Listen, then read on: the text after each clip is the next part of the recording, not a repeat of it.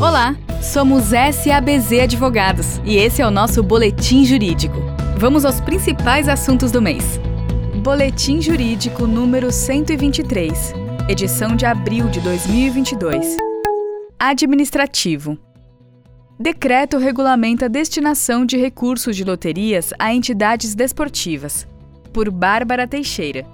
Em 28 de março de 2022, foi publicado o decreto número 11010 de 2022, que dispõe sobre a destinação de recursos de loterias a entidades desportivas. Para que possam ser beneficiadas com os repasses de recursos da Loteria Federal, entidades desportivas deverão destinar integralmente seus resultados financeiros à manutenção e ao desenvolvimento de seus objetivos sociais. As entidades também devem ser financeiramente viáveis e autônomas, além de estarem em situação regular com suas obrigações fiscais e trabalhistas. Todos os requisitos para que seja autorizado o recebimento de recursos da administração pública federal por entidades do Sistema Nacional do Desporto estão previstos na Lei 9615 de 1998, a Lei Pelé. O decreto prevê ainda a possibilidade de que estes recursos sejam destinados a despesas administrativas essenciais à manutenção das atividades meio da entidade desportiva beneficiada. O decreto entrará em vigor em 2 de maio de 2022. Insolvência. STJ autoriza o processamento da recuperação judicial em favor de associação civil. Por Renan Soares e Henrique Fiore. A quarta turma do Superior Tribunal de Justiça autorizou o processamento da recuperação judicial em favor de determinada associação civil sem fins lucrativos, mas com finalidade econômica. No julgamento, destacou-se que tal associação cumpre os requisitos para a caracterização de atividade empresária, bem como tem relevância social como fonte de empregos e pagamento de tributos. O posicionamento do STJ poderá ser revisto quando do julgamento do recurso especial interposto pela referida associação contra o acórdão do Tribunal de Justiça do Rio Grande do Sul, que negou o processamento de sua recuperação judicial. Seguros. Publicada a medida provisória da securitização de riscos, por Luísa Santos. Foi publicada em 16 de 3 de 2022 a MP 1103, que trata da emissão de letra de risco de seguro por meio de sociedade seguradora de propósito específico, chamada de SSPE. A SSPE é uma sociedade seguradora que toma riscos securitários de contrapartes no mercado, como outras sociedades seguradoras, resseguradoras ou entidades de previdência complementar e o securitiza, resultando na emissão do título de crédito chamado Letra de Risco de Seguro, a LRS. A LRS só pode ser emitida por uma SSPE e representa promessa de pagamento em dinheiro, estando vinculado aos riscos de seguros e resseguros que foram cedidos pelas contrapartes à SSPE. A regulamentação específica da LRS será produzida pelo CNSP. Societário. CVM publica seis novas resoluções, por Daniel Hidalgo. A Comissão de Valores Mobiliários editou em 29 de março de 2022 as resoluções CVM número 77, 78, 79, 80, 81 e 82 que incluem um novo comunicado sobre demandas societárias a ser divulgado por companhias de capital aberto e medidas relacionadas ao Decreto 10.139 de 2019. Em relação ao novo comunicado de demandas societárias, a resolução CVM número 80 estabelece que emissores registrados na categoria A deverão divulgar certas demandas judiciais e arbitrais baseados em legislação societária ou do mercado de valores mobiliários ou nas normas editadas pela CVM. Outro destaque é a resolução CVM número 78, que aborda questões sobre operações de fusão, cisão e incorporação de ações. A norma traz diversas mudanças, em especial sobre a divulgação de informações, a divulgação das demonstrações financeiras, o laudo de avaliação elaborados para os fins do artigo 264 da Lei 6.404 de 1976, a condição de liquidez e o tratamento contábil e aproveitamento econômico do ágio nas operações envolvendo controladora e controlada.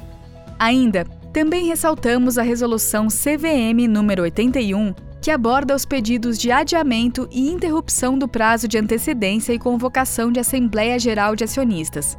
Considerando que a Lei 14.195 de 2021 aumentou do prazo de antecedência de convocação de assembleias de companhias abertas para 21 dias, a CVM, através da referida resolução, estipulou que o prazo para a apresentação do pedido de adiamento ou interrupção é de no máximo 12 dias antes da data da Assembleia.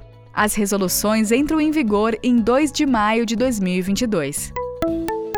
Tributário Corinthians obtém decisão judicial para anular cobrança milionária de ISS, por Thaís Santoro e João Matarazzo.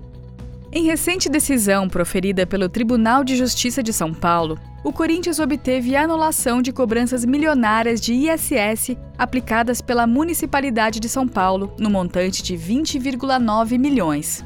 No caso, o município de São Paulo exigia desde 2015 ISS sobre atividades desempenhadas pelos times de futebol da cidade, tais como os programas direcionados aos torcedores, eventos na sede dos clubes e a sessão de marcas.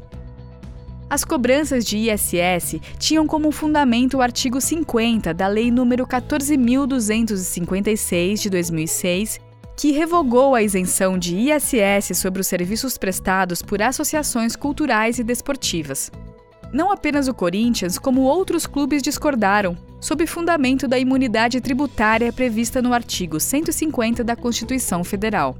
Das várias atividades praticadas pelo clube que foram autuadas, as seguintes tiveram seus lançamentos tributários cancelados pelo Tribunal Estadual de São Paulo: uso de marcas, exploração de espaço para eventos e o programa Sócio Torcedor.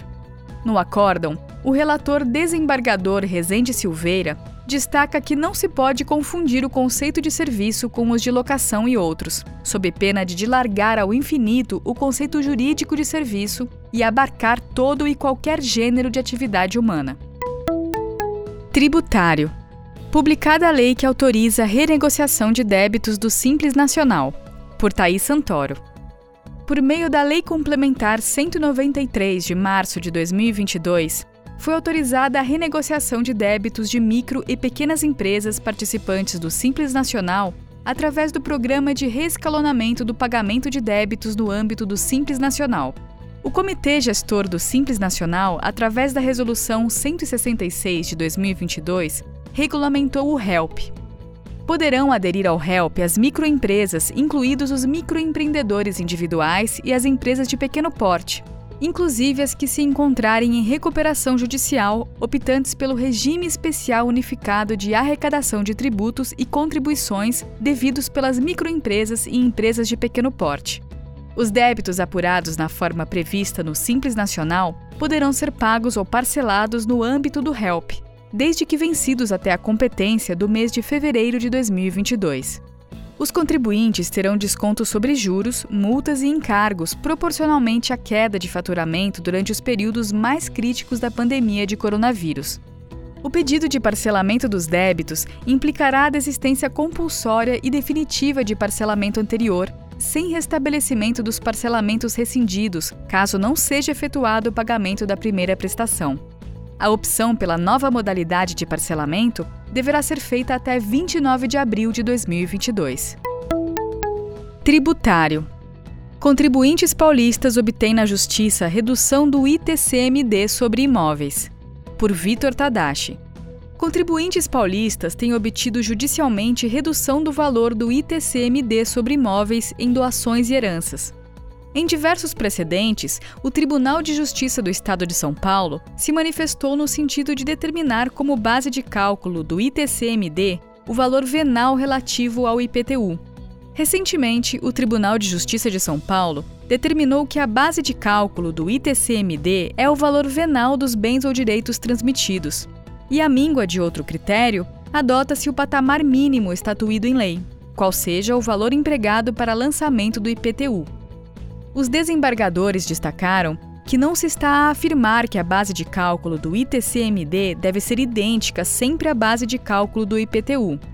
Contudo, esse é o parâmetro concreto indicado em lei, apesar de ser referido como patamar mínimo a impor sua adoção para substituir o critério do regulamento desprovido de amparo na norma regulamentada. Existem aproximadamente 10 mil ações sobre essa discussão atualmente, em acompanhamento pela Procuradoria-Geral do Estado de São Paulo. Tributário. STF decide sobre alcance da imunidade de entidades assistenciais, por Raíza Garcia e Isabela Silva. Em recente julgamento, o Supremo Tribunal Federal decidiu sobre o alcance da imunidade das entidades assistenciais sem fins lucrativos, prevista no artigo 150, inciso 6, a linha C da Constituição. Segundo o entendimento do Supremo, referida imunidade não deve abranger apenas os impostos sobre o patrimônio, renda e serviços, mas também o imposto de importação e o imposto sobre produtos industrializados sobre bens para uso próprio e destinados às suas finalidades essenciais.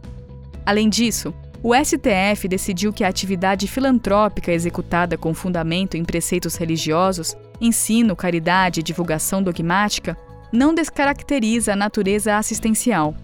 Dessa forma, além da extensão da imunidade ao imposto de importação e ao imposto sobre produtos industrializados, o STF definiu que as entidades religiosas podem se caracterizar como instituições de assistência social quando cumprirem o propósito de execução das atividades filantrópicas para se beneficiar da imunidade prevista na alínea C.